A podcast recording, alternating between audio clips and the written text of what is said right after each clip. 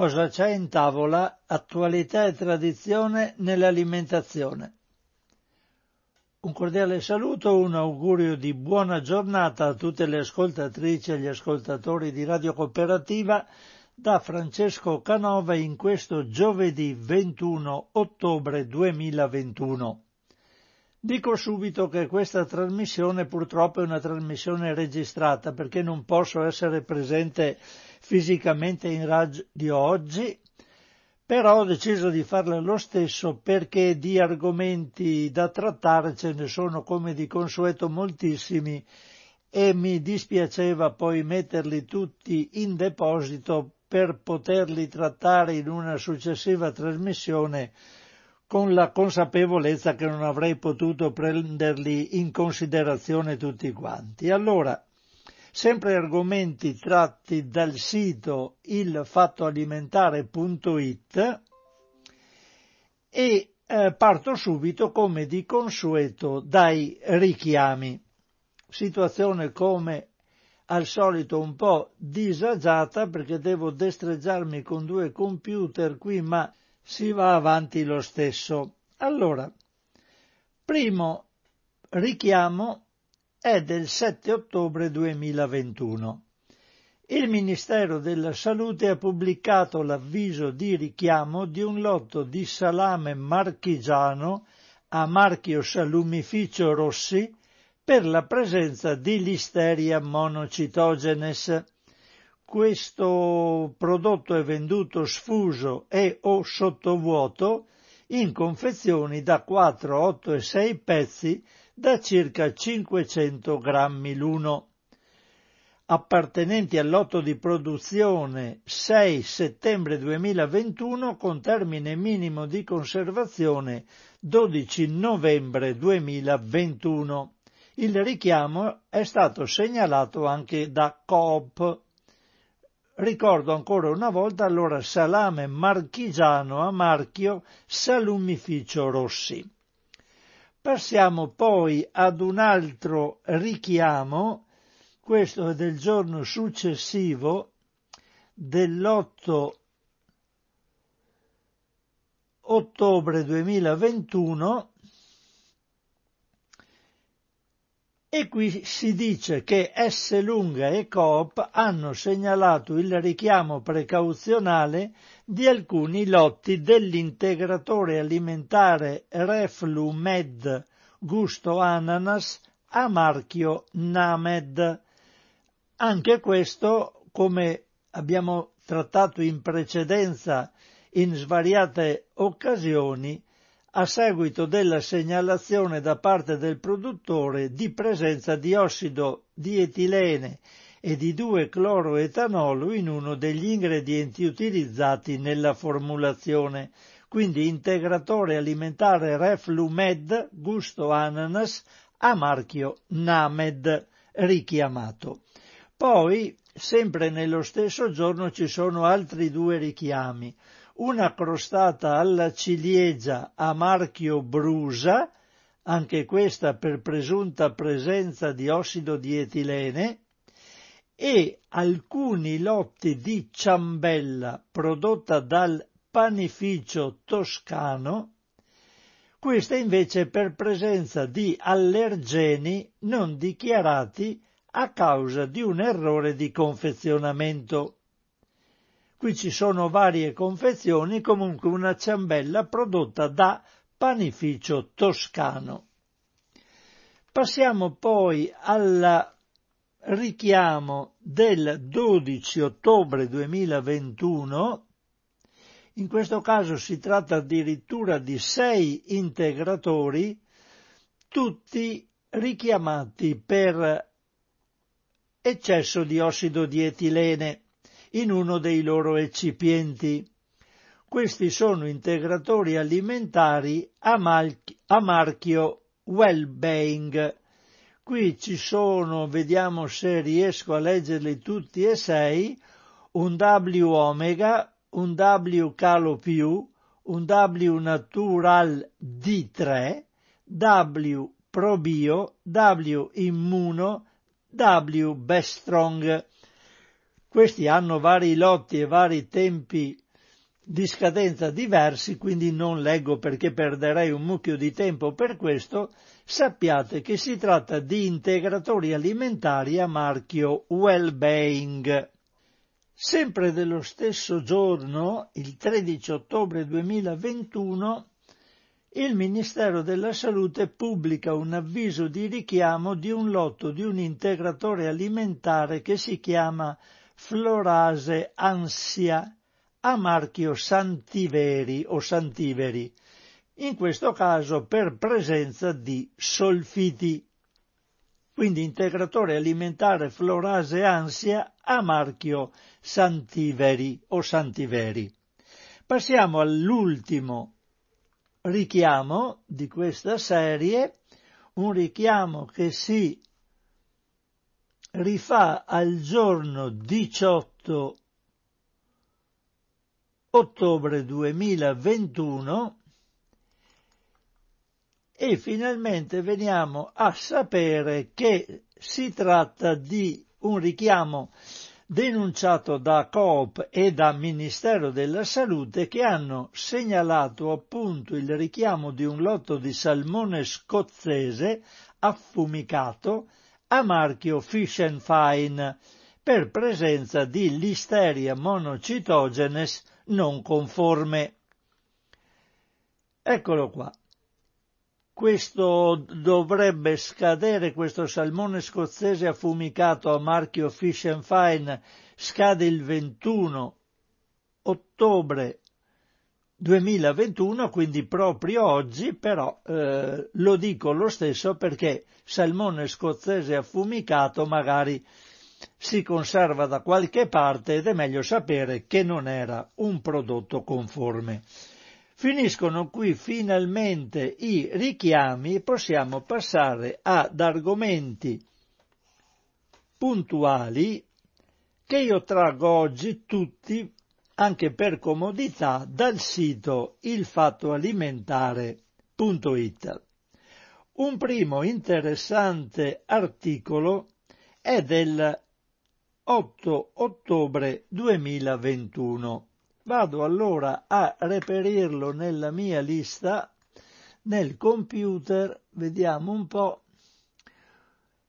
ed è un articolo a firma di Giulia Crepaldi ed è titolato Come l'industria della carne ha cercato di influenzare l'ONU a sostegno dell'allevamento intensivo, secondo Greenpeace Unearthed.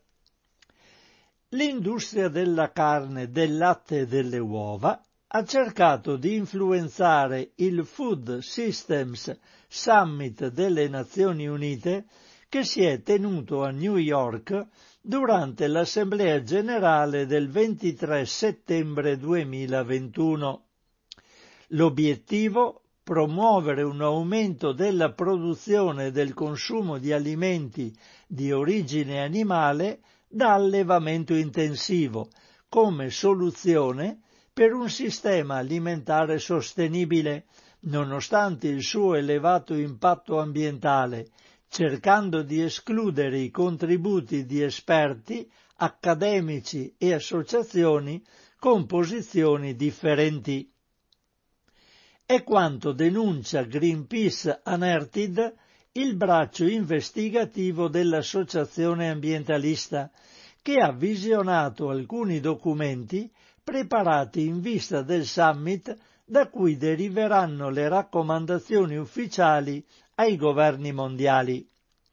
In una bozza di position paper redatta nel mese di giugno e ottenuta dagli investigatori di Greenpeace, le associazioni industriali nelle vesti di membri del gruppo di lavoro sull'allevamento sostenibile chiedevano all'ONU di esprimersi a favore di un aumento del consumo di proteine animali, affermando che avanzamenti nei sistemi di allevamento intensivo contribuiranno alla preservazione delle risorse del pianeta capite bene è un controsenso. Comunque, diamo atto che questi hanno tentato di fare anche questa. torno all'articolo, una posizione in aperto contrasto agli appelli del gruppo intergovernativo sul cambiamento climatico delle Nazioni Unite IPCC, che da anni chiede invece di ridurre il consumo di carne. Il documento ha sollevato numerose critiche da parte di associazioni non profit e scienziati ambientali, che sono entrati a far parte del gruppo solo in un secondo momento, quando il position paper era già stato stilato. La prima cosa che ho notato era che il gruppo di lavoro era pesantemente sbilanciato verso gli interessi dell'industria, ha dichiarato ad Anertid Phillips Lambery, amministratore delegato di Compassion in World Farming, nominato co-presidente del team. La soluzione principale avanzata era che il mondo ha sostanzialmente bisogno di più allevamento, ottimizzato da innovazioni tecniche e guidato da tabelle di marcia stabilite dai produttori. Prosegue Limberi. Le voci alternative nel gruppo di lavoro sono state largamente ignorate. Dopo un duro scontro tra i due schieramenti, i rappresentanti dell'industria hanno scritto ad alcuni membri delle Nazioni Unite minacciando di ritirarsi dal summit come forma di protesta contro la retorica anti-allevamento che secondo loro stava minacciando di minare le solide fondamenta per un allevamento sostenibile che sono state costruite nel corso di oltre un decennio dalle organizzazioni guidate dalla scienza. A firmare la lettera, riporta il Guardian, che ha potuto visionare il documento, sarebbero state le principali associazioni di categoria dell'industria della carne, del pollame e del latte, International Meat Secretariat, l'International Poultry Council, la Global Dairy Platform, l'International Dairy Federation, la Global Roundtable for Sustainable Beef, l'International Egg Commission e l'International Feed Industry Federation. Non possiamo continuare a dedicare tempo a un processo in cui è chiaro che siamo parte solo per dare un'aria di inclusività quando in realtà alcuni leader del gruppo di lavoro perseguono i loro obiettivi ideologici, accusano i rappresentanti dell'industria. Parole che lasciano perplessi se consideriamo come in realtà il gruppo di lavoro all'inizio fosse composto esclusivamente da rappresentanti del mondo dell'allevamento, che hanno prodotto un position paper apertamente favorevole ad un aumento del consumo di carne senza il contributo di esperti e associazioni di idee diverse. Secondo Xin Huang, segretario generale dell'International Meat Secretariat, è ridicolo pensare che l'industria stia cercando di fare pressioni sull'ONU e accusa il summit di non essere inclusivo e di considerare l'industria dell'allevamento un problema a priori. Invece, secondo Matthew Hayek, professore di scienze ambientali della New York University, il problema non è affatto l'inclusività. Una conferenza di questa importanza non dovrebbe dare alle industrie esistenti una piattaforma per negare o minimizzare il consenso scientifico, come l'International Poultry Council, che secondo quanto riporta Anertid si sarebbe rifiutata di sottoscrivere qualsiasi documento in cui l'industria non fosse descritta come già sostenibile, o l'International Dairy Council che si è opposta alla definizione di una transizione verso un'agricoltura sostenibile. Alla fine, come possono far immaginare queste premesse, il gruppo di lavoro non è riuscito a produrre un documento unitario, ma tre diversi position paper. Di questi soltanto uno raccomanda di ridurre il consumo di alimenti di origine animale. Gli altri due invece contengono ancora principalmente soluzioni allineate all'industria con effetti dalle dimensioni esagerate, spiega Hayek, per esempio miglioramenti nell'efficienza degli allevamenti intensivi grazie a progressi tecnologici o la mitigazione del cambiamento climatico attraverso la stimolazione delle piante dei terreni erbosi per sequestrare il carbonio. Riguardo alle tensioni nel gruppo di lavoro sull'allevamento sostenibile, Michael Fakhri, relatore speciale dell'ONU sul diritto al cibo, ha dichiarato i sistemi agroalimentari oggi non sono sostenibili, non è ragionevole sostenerlo e quando viene coinvolto l'agribusiness, che ha denaro e potere, nel determinare il suo futuro, dominerà inevitabilmente la discussione.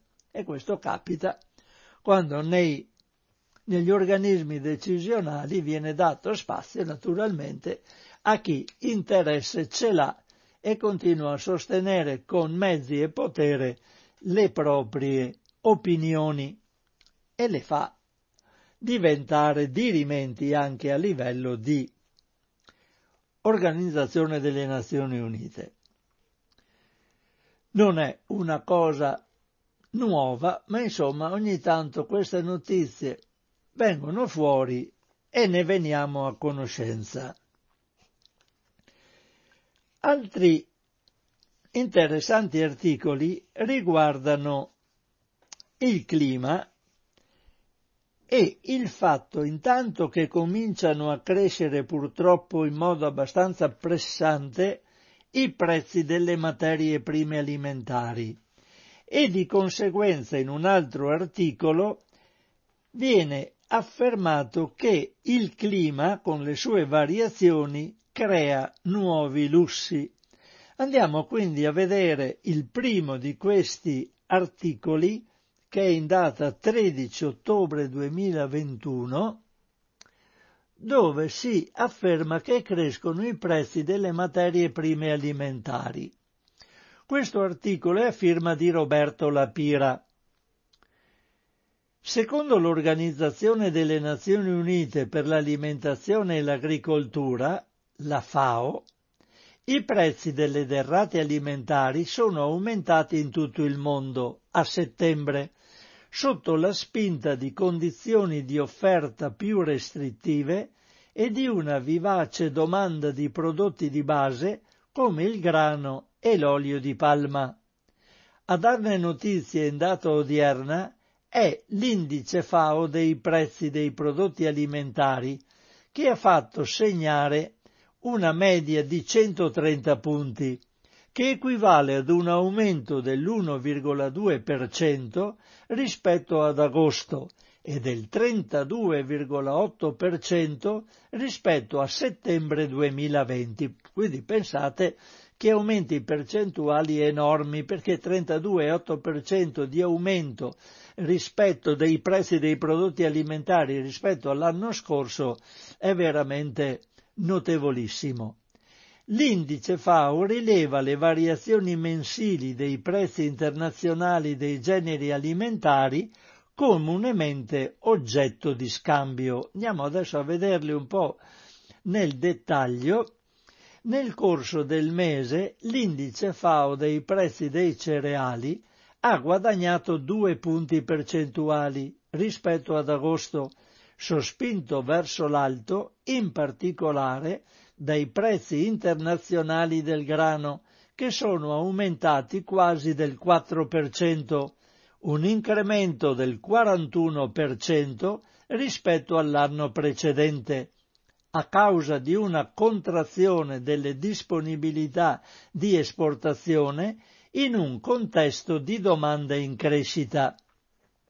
Qui faccio un piccolo inciso perché ho letto in altri articoli, non so se dopo qua non mi pare venga ripresa la cosa, molto importante da questo punto di vista è l'intervento della Cina. La Cina una volta era paese esportatore di una grande quantità di prodotti, adesso la Cina invece diventa un forte assorbitore di prodotti, ne acquista molti, perché la Cina sta puntando molto a creare un mercato interno dando alle proprie popolazioni, alla propria popolazione un potere di acquisto maggiore.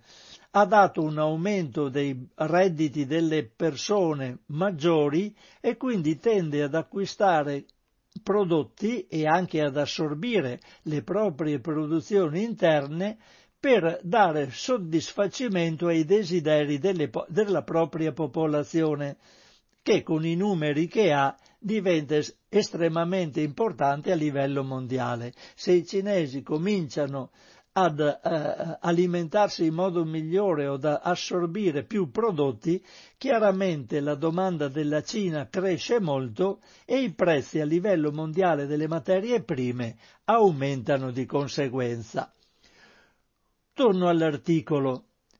Sempre a settembre si sono alzati anche i prezzi mondiali del riso, mentre il mais ha fatto segnare un moderato incremento dello 0,3%, equivalente ad un aumento medio del 38% su base annua. In uno scenario in cui un miglioramento delle previsioni dei raccolti su scala globale e l'inizio della stagione di raccolta negli Stati Uniti d'America e in Ucraina hanno in gran parte controbilanciato i danni causati alle infrastrutture portuali statunitensi dall'uragano Nicholas. Tra tutti i principali cereali sarà il grano ad essere al centro dell'attenzione nelle prossime settimane, quando la domanda sarà messa alla prova dal rapido rincaro dei prezzi, ha dichiarato Abdol Reza Abbassian, economista principale della FAO. Al riguardo un comunicato della Cina agroalimentare italiana prevede rincari su tutti i prodotti panificati, pane, pasta e dolci. E, anche se siamo ancora lontani dal periodo natalizio, il rischio di lievitazioni sensibili dei prezzi per pandori e panettoni.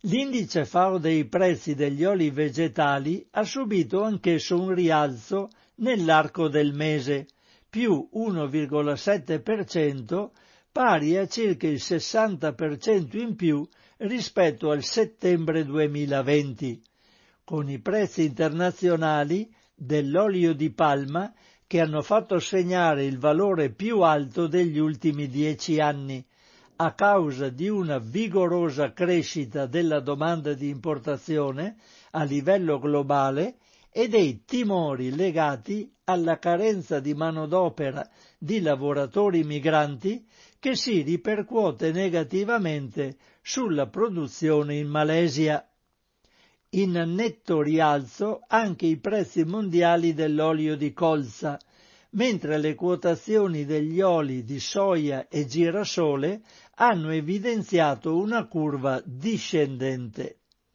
Il rialzo risulta inoltre l'indice, in rialzo risulta inoltre l'indice FAO dei prezzi dei prodotti lattiero-caseari, che è salito dell'1,5% da agosto a fronte di una solida domanda di importazioni a livello globale, nonché di una serie di fattori stagionali in Europa e in Oceania che hanno determinato rincari delle quotazioni mondiali per tutti questi prodotti a partire dal burro.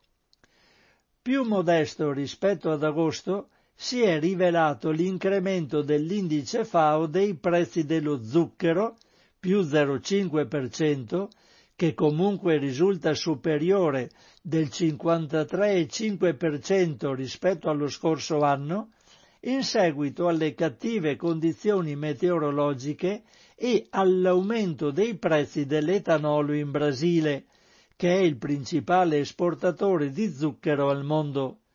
A frenare la tendenza al rialzo sono stati un rallentamento della domanda di importazione a livello internazionale e buone prospettive di produzione in India e Thailandia. Qui si dice sì, c'è stato un rallentamento della domanda, frena la tendenza al rialzo, comunque rispetto all'anno scorso è aumentato del 53,5%, non mi pare che ci sia un grande vantaggio che si, che sia, eh, si sia alzato di poco il prezzo. Sostanzialmente invariato in settembre rispetto al mese precedente, è rimasto al contrario l'indice dei prezzi della carne, che comunque ha fatto registrare un aumento del 26,3% su base annua.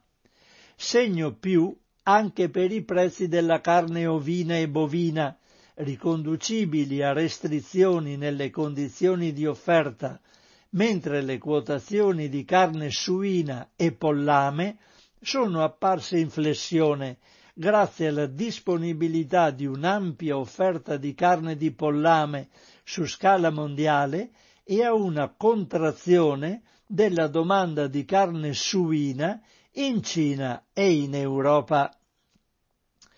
Nel 2021 la produzione di cereali a livello mondiale sembra destinata a raggiungere il primato assoluto di 2.800 milioni di tonnellate, che tuttavia è inferiore rispetto al fabbisogno di consumo anticipato per la campagna di commercializzazione 2021-22.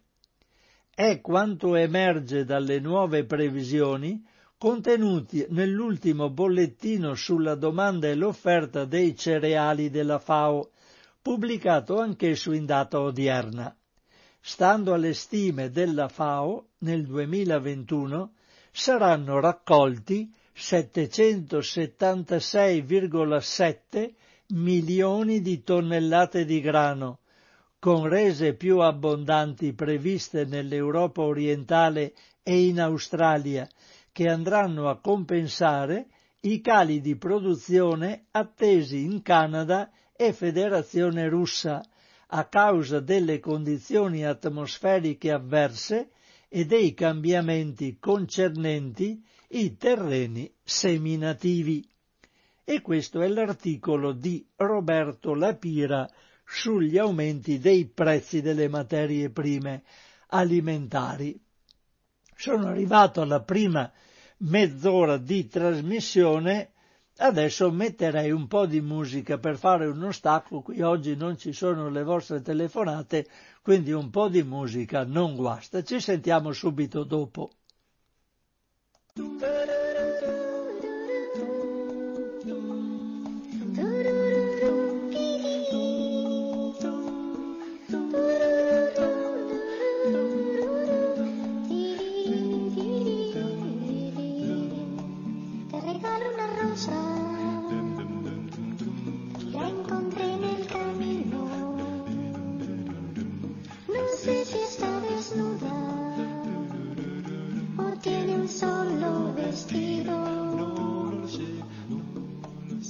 la vida verano o se embriagar de olvido. Si alguna vez fue amada o tiene amores escondidos. Ay, ay, ay, ay, amor, eres la rosa que me da.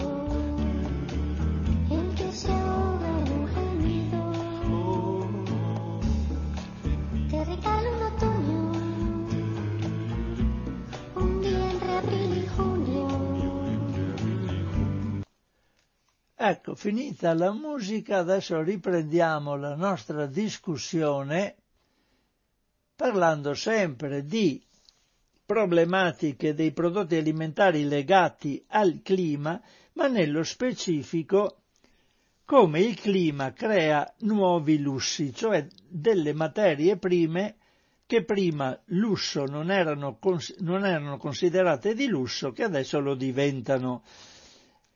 Un articolo sempre da ilfattoalimentare.it ne parla in data 8 ottobre 2021. Vado allora a prendere questo articolo che è a firma di Agnese Codignola. Afferma Agnese Codignola, caffè, cacao, vaniglia, zafferano, spezie e probabilmente anche la carne saranno i primi alimenti oggi disponibili in tutti i supermercati che potrebbero diventare beni di lusso a causa del cambiamento climatico. Una serie di prodotti oggi venduti a prezzi accessibili stanno infatti diventando sempre più costosi e difficili da ottenere in grandi quantità in seguito al moltiplicarsi di fenomeni come l'innalzamento della temperatura, la siccità, i parassiti e le alluvioni. Questo ne cambierà il mercato e di conseguenza il posizionamento. A fare il punto sui cibi più minacciati dal clima è la BBC. In un lungo articolo la testata britannica ricorda che eventi di questo tipo sono già avvenuti molte volte nella storia, ma solo in minima parte finora si sono potuti attribuire al clima. Uno degli esempi più noti è quello degli astici degli Stati Uniti, considerati alimenti per poveri fino ai primi dell'Ottocento e utilizzati soprattutto per i carcerati o come fertilizzanti, in seguito sono diventati alimenti ricercati e costosi. Questo è avvenuto in correlazione con lo sviluppo delle ferrovie, dove vennero proposti ai passeggeri facoltosi che non erano a conoscenza della loro cattiva reputazione, decretandone così un successo mai visto prima. Lo stesso accadde con le ostriche in Inghilterra, sfruttate soprattutto nei mangimi per animali e come addensanti per torte e stufati, all'inizio del XX secolo diventate più rare a causa dell'inquinamento delle coste dovuto allo sviluppo dell'industria, divennero anche molto più costose e questo decretò il cambiamento del loro status. Un percorso inverso è invece quello del salmone e dello zucchero. Via via che presero piede gli allevamenti e le coltivazioni, infatti, il loro posizionamento sul mercato passò da quello di beni di lusso a quello di merce comune. La percezione di un alimento oggi come ieri dipende quindi soprattutto da dinamiche di tipo commerciale. Questo può alimentare pericolosi circoli viziosi. Lo si vede per esempio nei famigerati wet market orientali dove, capite, dove si, mentono, si vendono animali vivi, se ne è parlato parecchio, no? Dove sono in vendita specie a rischio di estinzione ma anche di spillover di infezioni, cioè il passaggio tra, da animale a uomo, che proprio perché vietate e quindi costosissime sono ricercate da elite desiderose di affermarsi socialmente. Tale fenomeno alimenta il mercato clandestino con danni sulla biodiversità e sull'ambiente e rischi per tutti. In futuro comunque per alcuni alimenti i cambiamenti potrebbero essere obbligati, soprattutto a causa dei mutamenti del clima. Tra questi il cacao, utilizzato dai Maya come moneta, importato in Europa dai conquistadores spagnoli e trasformato in polvere da sciogliere in acqua, quindi in bevanda per tutti, grazie al procedimento messo a punto dall'olandese Van Houten nel 1828. Potrebbe presto ritornare ad essere un bene di lusso.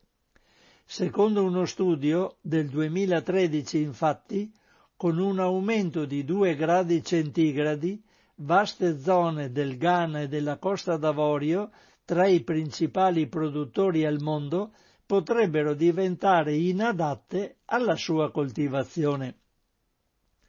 Lo stesso vale per il caffè, utilizzato a fini rituali in Etiopia prima di essere esportato in Europa.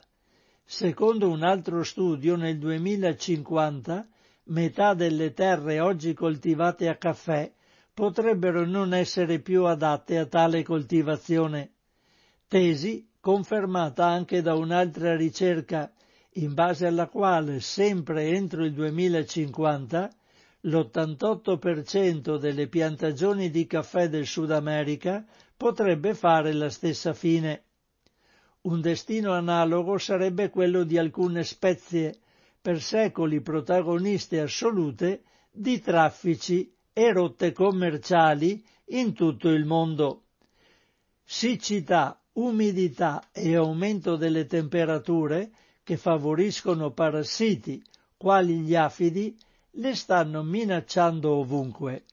È accaduto per esempio in Kashmir, dove il raccolto dello zafferano è ad alto rischio, ma anche in Madagascar, patria della vaniglia, flagellato nel 2017 da un ciclone di enorme intensità che ne ha ridotto del 30% i raccolti, facendo lievitare il prezzo sopra i 200 dollari al chilo, cioè più dell'argento.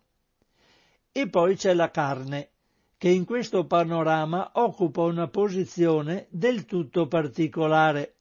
Molto presto il suo consumo potrebbe diventare socialmente inaccettabile.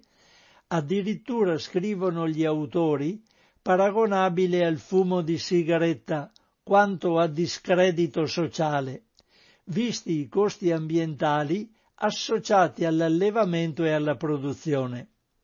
In parte è già così, anche se il suo consumo è profondamente radicato in moltissime culture alimentari e sarà difficile modificare abitudini sedimentate per secoli.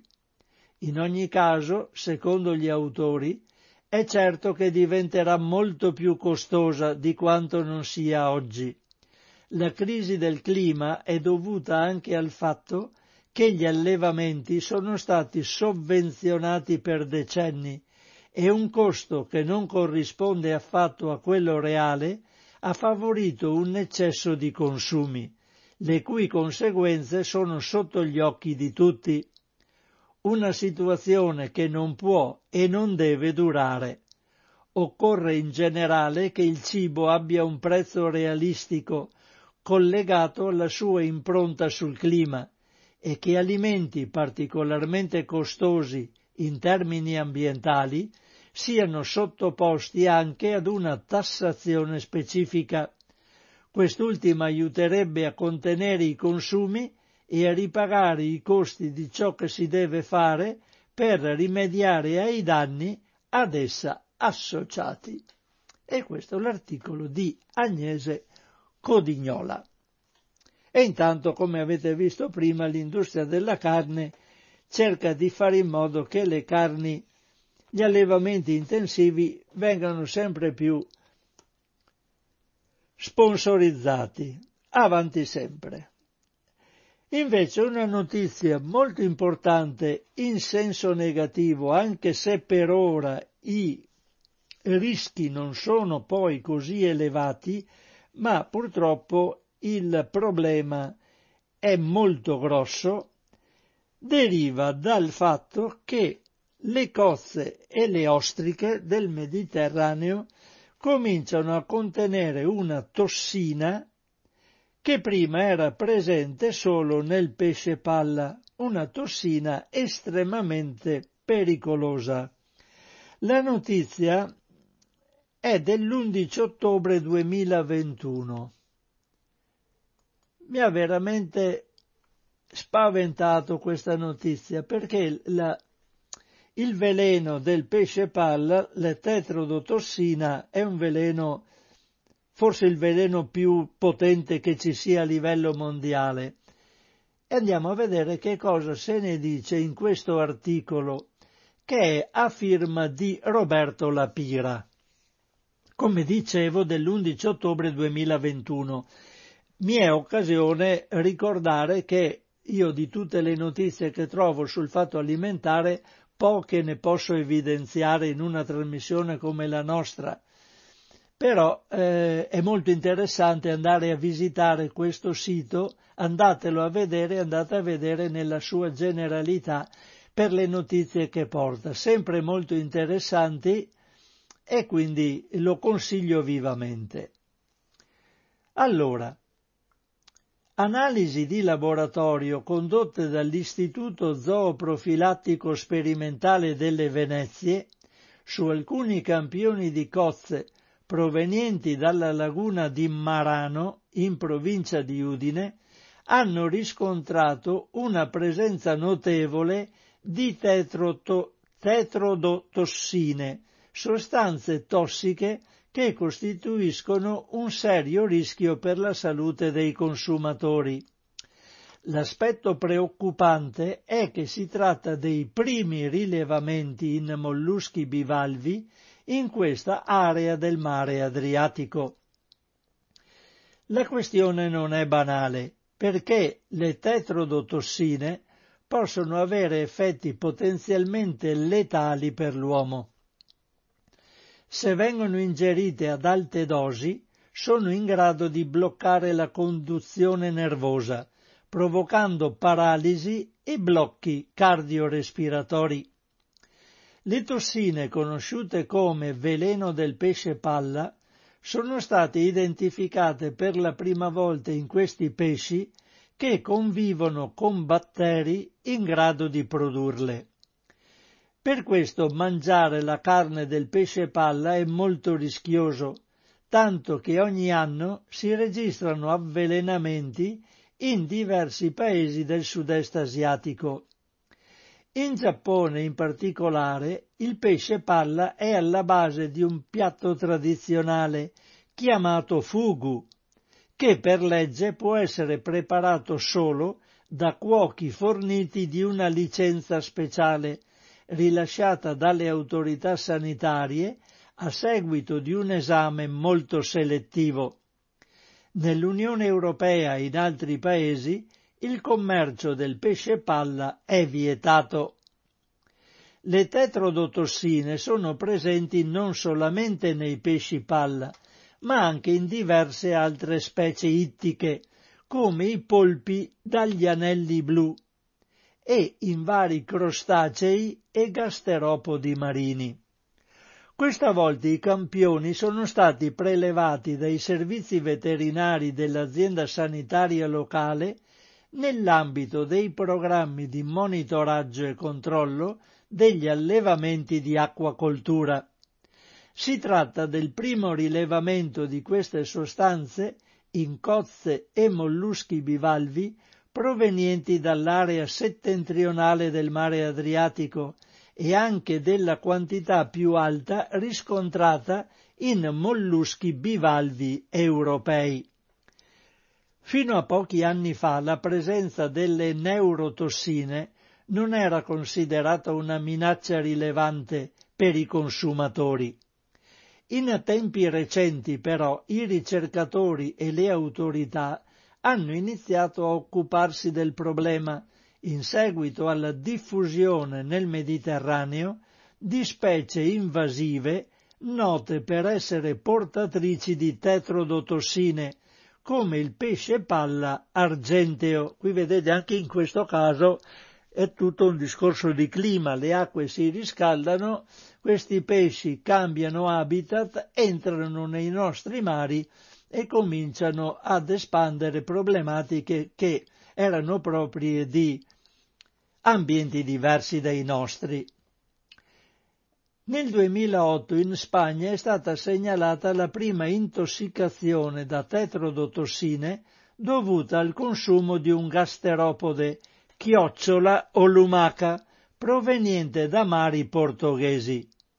Negli ultimi anni paesi come il Regno Unito, la Grecia, i Paesi Bassi e anche l'Italia hanno segnalato la presenza di neurotossine in numerosi campioni di molluschi bivalvi come le cozze e le ostriche.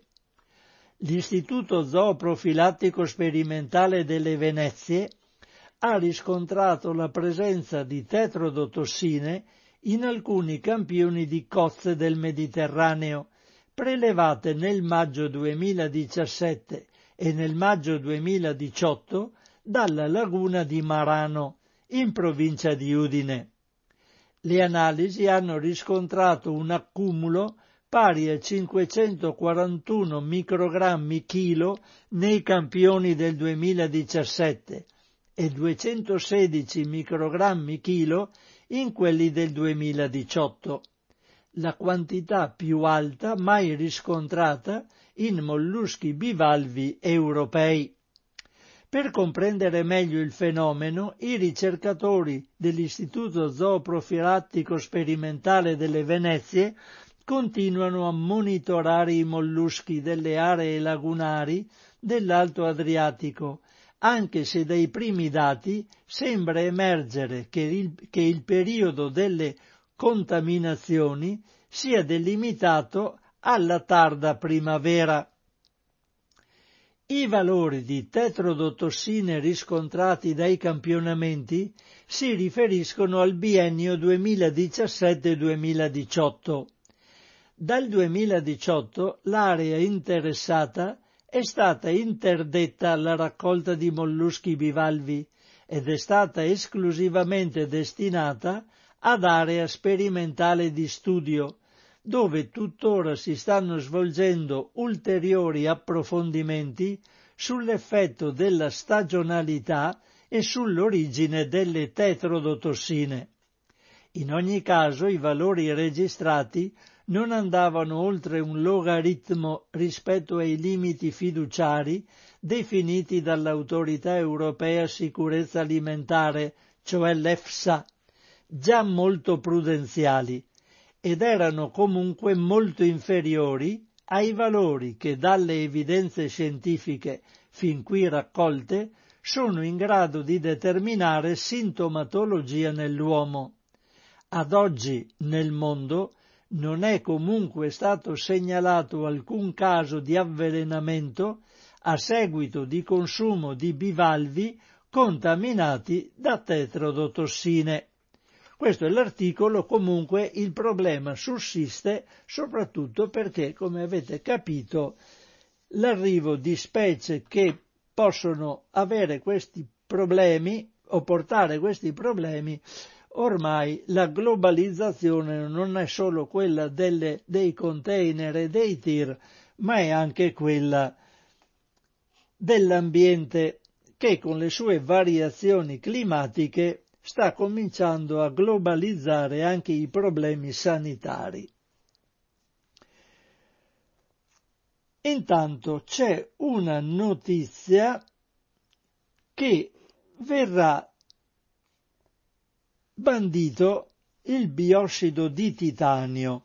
Se ricordate del biossido di titanio avevamo già parlato in altre occasioni perché è un additivo alimentare. Comunque questo articolo del 12 ottobre 2021 ne parla per darci atto che l'Unione Europea lo bloccherà, non sarà più permesso usare il biossido di titanio come additivo alimentare. Allora, l'articolo è del 12 ottobre, quindi devo andarlo a prendere, ed è un articolo sempre a firma di Roberto Lapira. Gli Stati membri dell'Europa hanno approvato oggi, parla del 12 ottobre 2021, la proposta della Commissione europea di vietare l'uso del biossido di titanio e 171, e questa è la sigla come additivo alimentare, a partire dal 2022.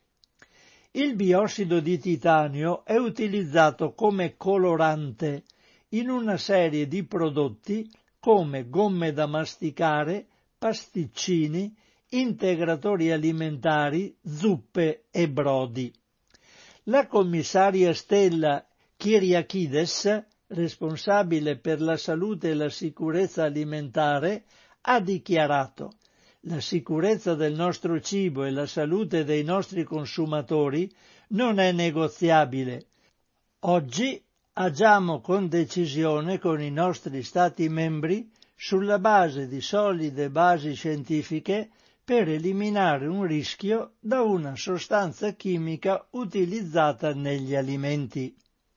La proposta della Commissione si basa su un parere scientifico dell'Autorità europea per la sicurezza alimentare, che ha concluso che l'E 171 non può più essere considerato sicuro se utilizzato come additivo alimentare, in particolare perché non si possono escludere preoccupazioni in merito alla genotossicità. A meno che non venga adottata un'obiezione entro la fine dell'anno da parte del Consiglio o del Parlamento europeo, il testo entrerà in vigore all'inizio del 2022. Questo darà quindi il via ad un periodo di eliminazione graduale di sei mesi dopo il quale si applicherà un divieto totale nei prodotti alimentari. Il biossido di titanio E171 non è considerato sicuro come colorante alimentare perché gli esperti dell'EFSA nel recente aggiornamento sulla valutazione relativa alla sicurezza non hanno escluso problemi di genotossicità. Il biossido di titanio, precisa Francesco Cubadda dell'Istituto Superiore di Sanità, viene utilizzato in alcuni prodotti da forno, nelle caramelle e si trova anche in minestre, brodi, salse e creme da spalmare. Di solito viene utilizzato per accentuare la colorazione bianca e migliorare l'aspetto. Trattandosi di prodotti consumati frequentemente da bambini, la classificazione di genotossicità è ancora più inquietante. Alla decisione si è giunti durante la rivalutazione che l'EFSA fa periodicamente, soprattutto quando ci sono nuovi dati. Per il biossido di titanio ci sono state diverse polemiche negli ultimi anni in seguito a lavori scientifici che lo mettevano sotto accusa. In Francia, ad esempio, in uno studio svolto dall'Istituto Nazionale francese per l'agricoltura, l'alimentazione e l'ambiente, è stato dimostrato che è in grado di attraversare la placenta e raggiungere il feto. Tra le altre cose, secondo quanto deciso dal gruppo di esperti, FIDAP sugli additivi e le sostanze usate nei mangimi, il biossido di titanio non può più essere ritenuto sicuro come additivo anche per i mangimi degli animali.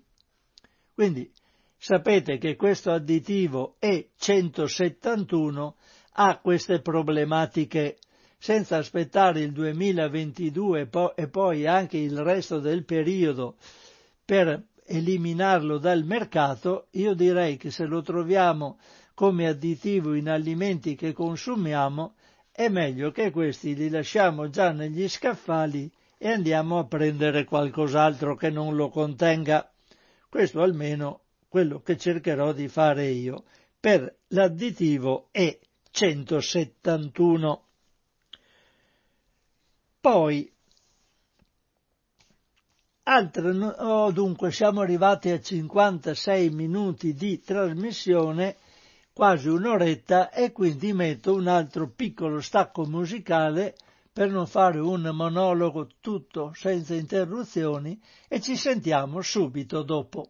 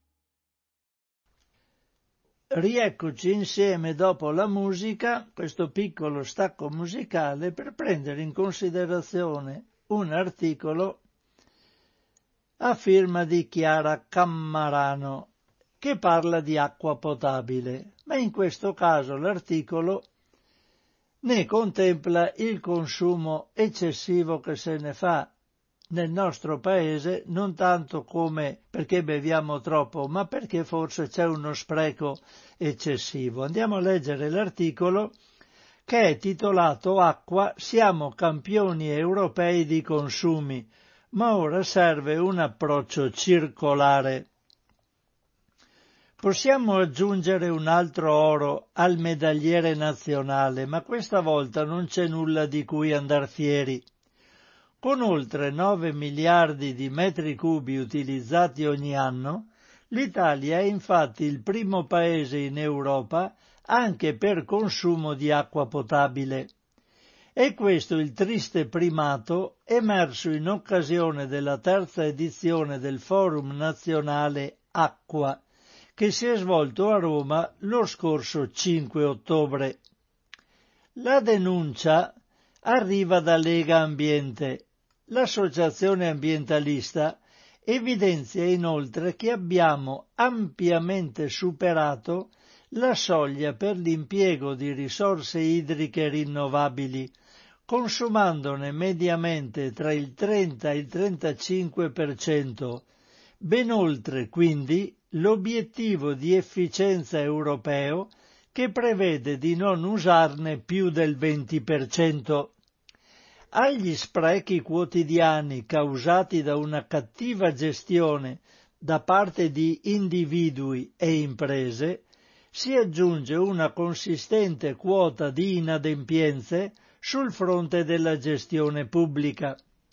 La nostra rete di distribuzione è infatti obsoleta, produce forti perdite e non è ancora stato messo a sistema il riutilizzo delle acque reflue depurate.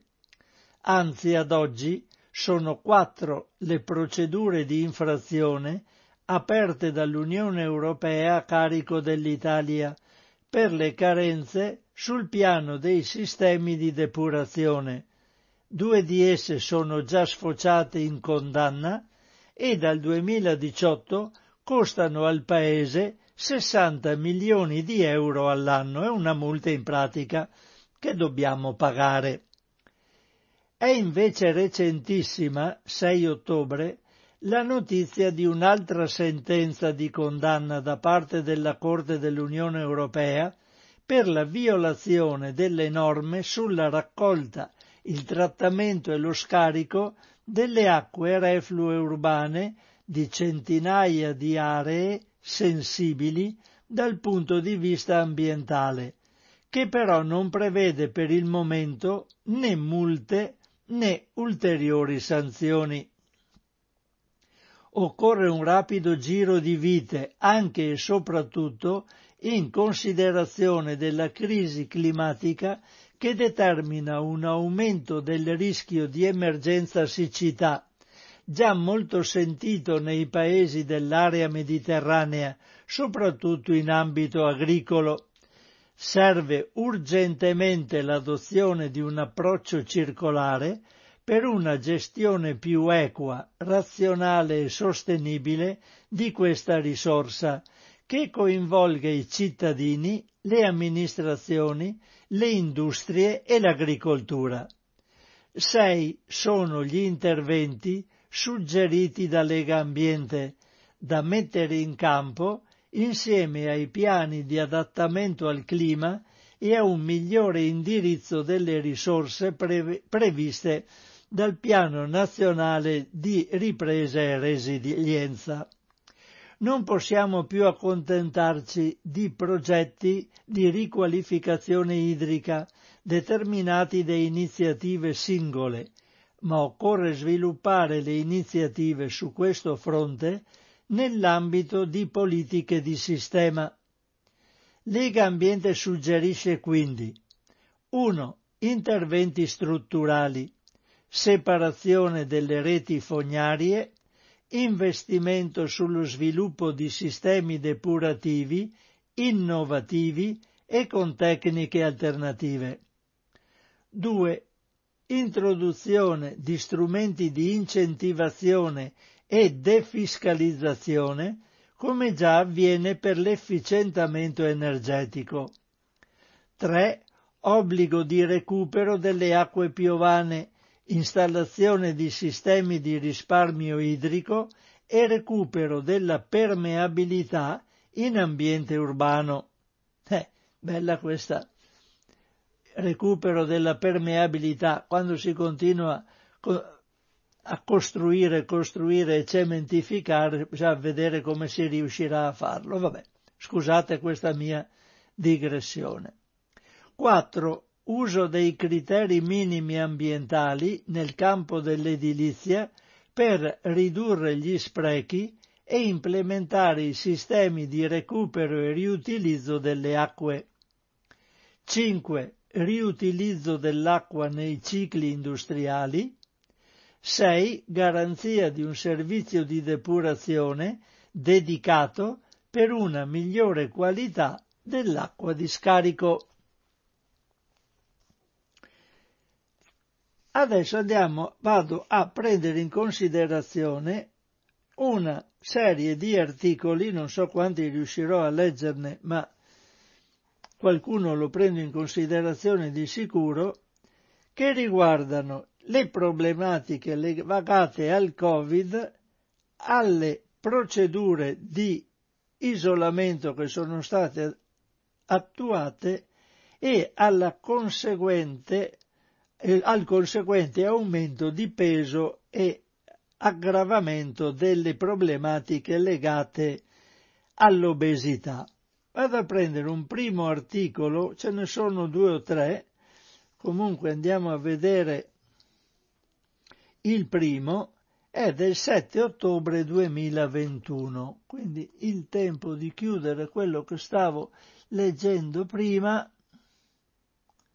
E andiamo a quello sul Covid, che è a firma della redazione del Fatto Alimentare.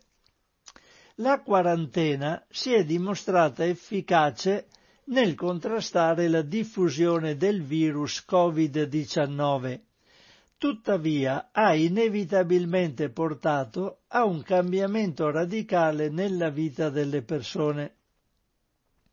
Un team di ricercatori del CREA, Alimenti e Nutrizione, ha studiato il problema, focalizzandosi sugli effetti riscontrati sia nelle abitudini alimentari sia nello svolgimento dell'attività fisica, nonché sulla probabile correlazione con l'incremento ponderale. Il lavoro è stato pubblicato su Frontier in Nutrition. Sono stati analizzati alcuni studi condotti in Italia, Portogallo, Spagna, Francia e Polonia, basati sulla formulazione e diffusione di diverse tipologie di questionari, con il fine di confrontare i dati ottenuti e mettere in luce le criticità e gli aspetti positivi emersi in questo particolare periodo in riferimento alle abitudini alimentari e all'esercizio fisico. L'analisi ha preso in considerazione vari periodi di lockdown, quindi di confinamento, effettuati nel 2020. I risultati in generale hanno indicato che la quarantena ha avuto effetti sia sulle abitudini alimentari sia sull'attività fisica, evidenziando un aumento del consumo di cibo e una riduzione dell'attività fisica, con conseguente aumento di peso.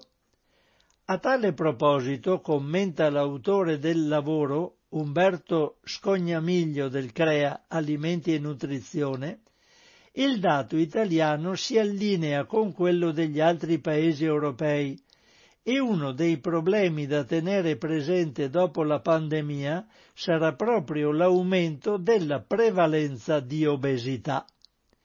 I dati dei tre studi nazionali considerati suggeriscono un quadro schizofrenico caratterizzato da un lato da maggiori quantità di alimenti salutari come frutta, verdure e legumi, dall'altro da un incremento nel consumo di dolci, spuntini salati e bevande alcoliche. Questa situazione è legata indubbiamente alle numerose ore trascorse in casa e all'esigenza di comfort food, cioè di cibo di conforto, per far fronte all'ansia provocata dalla situazione eccezionale. Se poi al più rilevante introito calorico si aggiunge la mancanza di una regolare attività fisica, l'aumento di peso è inevitabile. Comprendere come la quarantena abbia influenzato il comportamento delle persone durante l'emergenza Covid-19 è sicuramente un punto di partenza per sviluppare programmi ad hoc di prevenzione ed educazione alimentare. A tal fine, durante l'autoquarantena e l'isolamento, l'OMS suggerisce di limitare sale, zucchero, grassi e alcol e incoraggia invece il consumo di fibre, acqua e prodotti freschi in particolare frutta, verdura e latticini, a ridotto contenuto di grassi. Tali raccomandazioni sono in forte accordo anche con quanto stabilito dalle linee guida per una sana alimentazione. Diversi paesi stanno stabilendo nuove regole per quanto riguarda attività fisica all'aperto, a seconda delle condizioni provocate dal Covid-19. Ad ogni modo, secondo l'OMS, si può mantenere uno stile di vita corretto anche attraverso semplici esercizi da svolgere a casa o nelle attività quotidiane, senza attrezzature particolari e con spazi limitati. Sono raccomandati a settimana 150 minuti di attività fisica di intensità moderata o 75 minuti di attività fisica di intensità vigorosa o una combinazione di entrambi. sempre parlando di Covid e obesità, andiamo a vedere proprio per chi già obeso era qual è stata la situazione in conseguenza delle misure restrittive del Covid.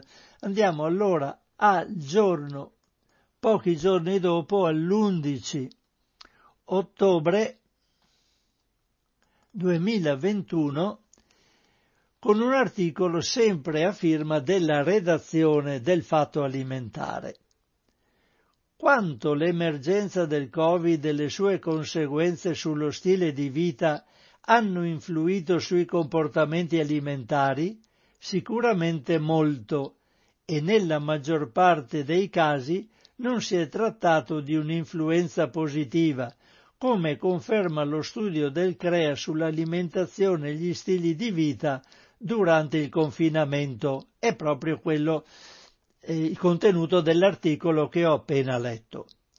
Questo tema è di particolare importanza per chi soffriva di problemi di obesità già prima della pandemia. La conferma arriva da uno studio condotto da ADI, Associazione Italiana Dietetica e Nutrizione Clinica, su 1300 pazienti. Il lavoro evidenzia che durante l'emergenza quasi la metà degli intervistati, il 48,8%, ha registrato un aumento di peso superiore ai 4 kg. La restante metà invece si è equamente distribuita tra pazienti che sono rimasti stabili, circa un 24%, e pazienti che sono diminuiti di peso, il 27%. Il dato reso noto dall'associazione in concomitanza con l'iniziativa di sensibilizzazione Obesity Day, una, un'iniziativa che è stata il giorno dell'obesità che era il 10 ottobre, porta a riflettere sul fatto che nelle strategie di prevenzione vada abbandonato il paradigma della responsabilità personale a vantaggio di una visione che consideri maggiormente l'incidenza degli ambienti e dei ritmi sociali. È evidente infatti che tra i soggetti che hanno sofferto maggiormente di un aggravamento del loro disturbo alimentare durante la pandemia sono maggioritari disoccupati, smart worker, cioè quelli che lavorano a distanza da casa, persone con importanti disagi emotivi e casalinghe. Individui cioè per cui, per i quali il confinamento ha determinato un maggiore isolamento. Chi invece ha potuto beneficiare di uno stile di vita più simile a quello abituale, come coloro che hanno continuato a svolgere il proprio lavoro fuori casa, ma anche pensionati e artigiani, sembra avere affrontato meglio i problemi emotivi legati alle restrizioni. Tra gli elementi che si sono dimostrati più significativi nel permettere un proseguimento del percorso di cura anche durante il confinamento, spiccano la telemedicina e il mantenimento di un'attività fisica. All'interruzione delle visite ambulatoriali durante il confinamento, sottolinea Antonio Caretto, presidente dell'ADI, non è seguito un servizio di telemedicina omogeneo e uguale per tutti, provocando soprattutto nelle fasce più fragili di pazienti un'interruzione dei controlli periodici e dei percorsi terapeutici. Si tratta, secondo Caretto, di una conferma del fatto che nella gestione del paziente affetto da obesità possono rivelarsi utili anche team multidisciplinari che sappiano combinare diversi approcci terapeutici senza escludere consulenze a distanza, terapie mirate, tecniche di gestione dello stress e in alcuni casi anche la terapia farmacologica. E qui naturalmente l'importanza una, del seguire persone che già avevano problemi e che quindi poi si sono ritrovati in situazioni ancora peggiori. Volevo, lascio perdere gli altri che magari tratterò in una prossima trasmissione per non portare il, l'argomento, mantenere l'argomento solo su questo e volevo andare a parlare di tassazione dell'alcol e conseguenza sui tumori. Questo articolo è dell'8 ottobre 2021 e credo è l'ultimo che tratterò nella trasmissione di oggi. Allora, questo articolo, che è a firma di Agnese Codignola, dice quanto segue. È titolato Tassazione dell'alcol, un mezzo efficace per ridurre i tumori legati al consumo. L'Europa è la zona del mondo con il più elevato consumo di alcol pro capite. Questo significa che è anche quella con il maggior numero di tumori associati al consumo.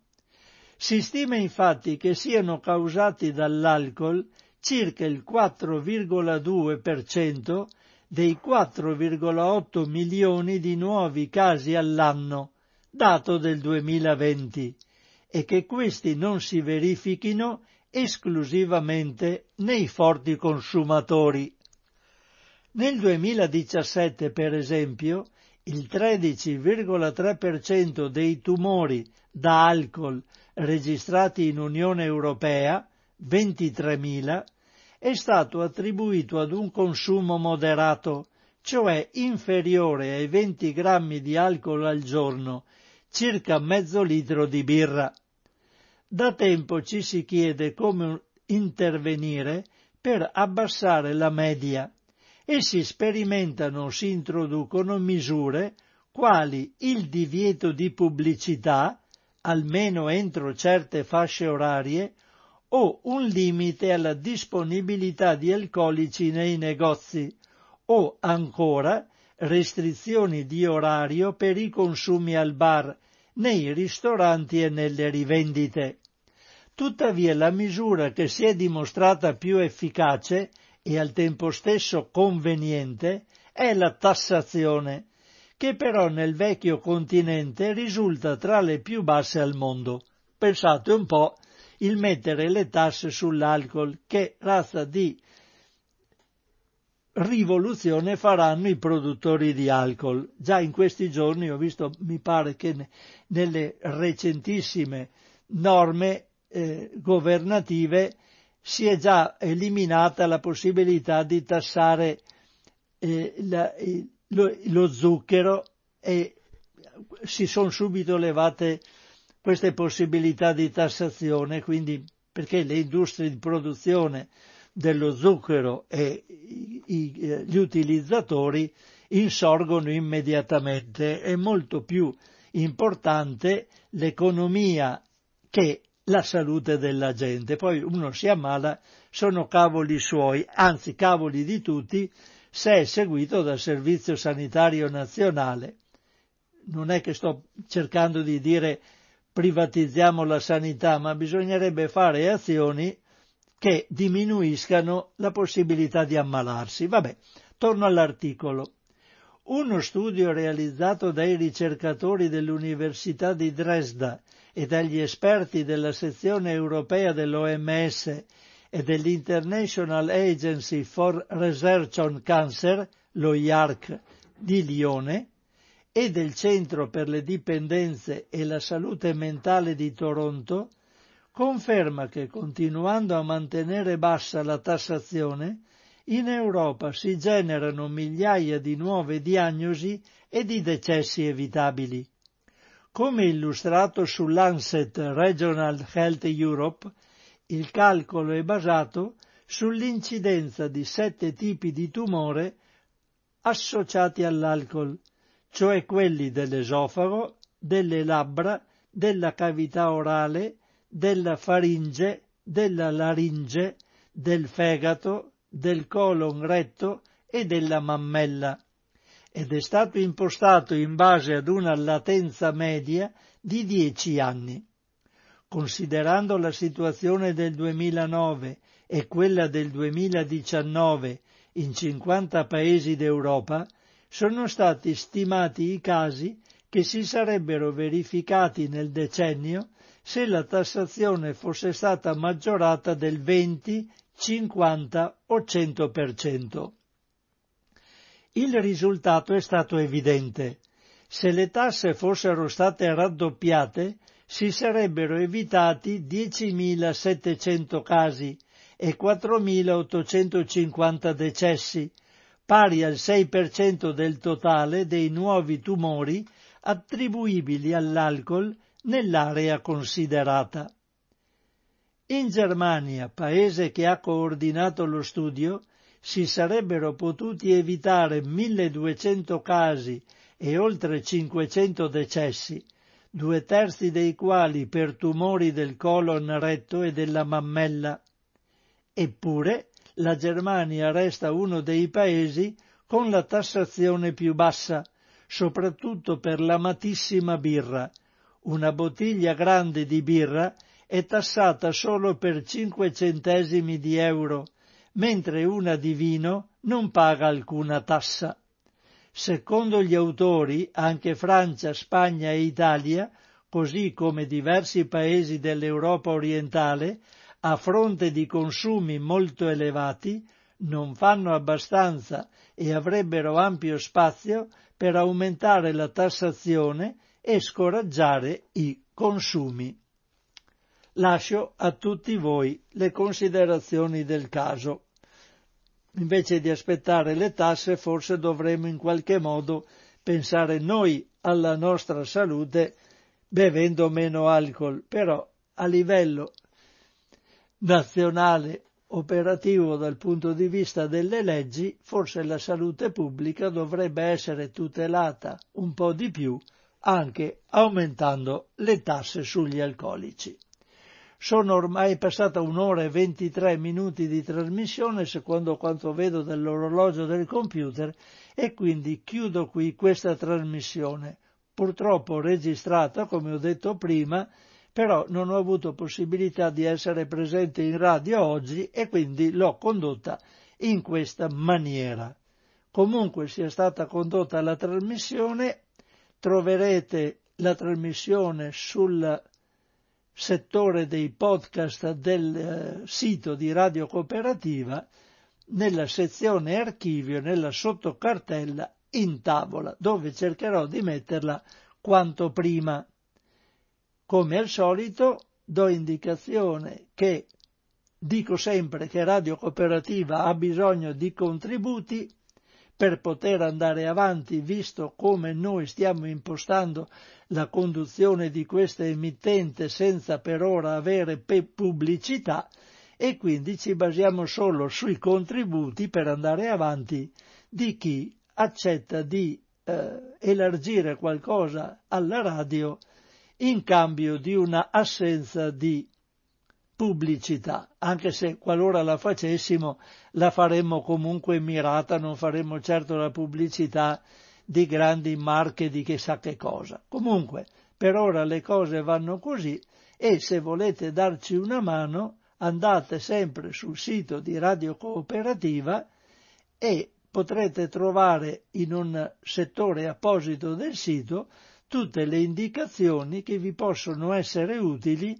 per poter elargire un po' di contributi a questa emittente. Si può fare con il consueto conto corrente postale, con una eh, offerta in denaro tramite bonifico bancario e nel sito ci sono tutti i dati, oppure si può fare direttamente per chi lo può e vuole fare tramite una eh, PayPal, quindi con carta di credito, direttamente dal sito di Radio Cooperativa, con le modalità che sono indicate.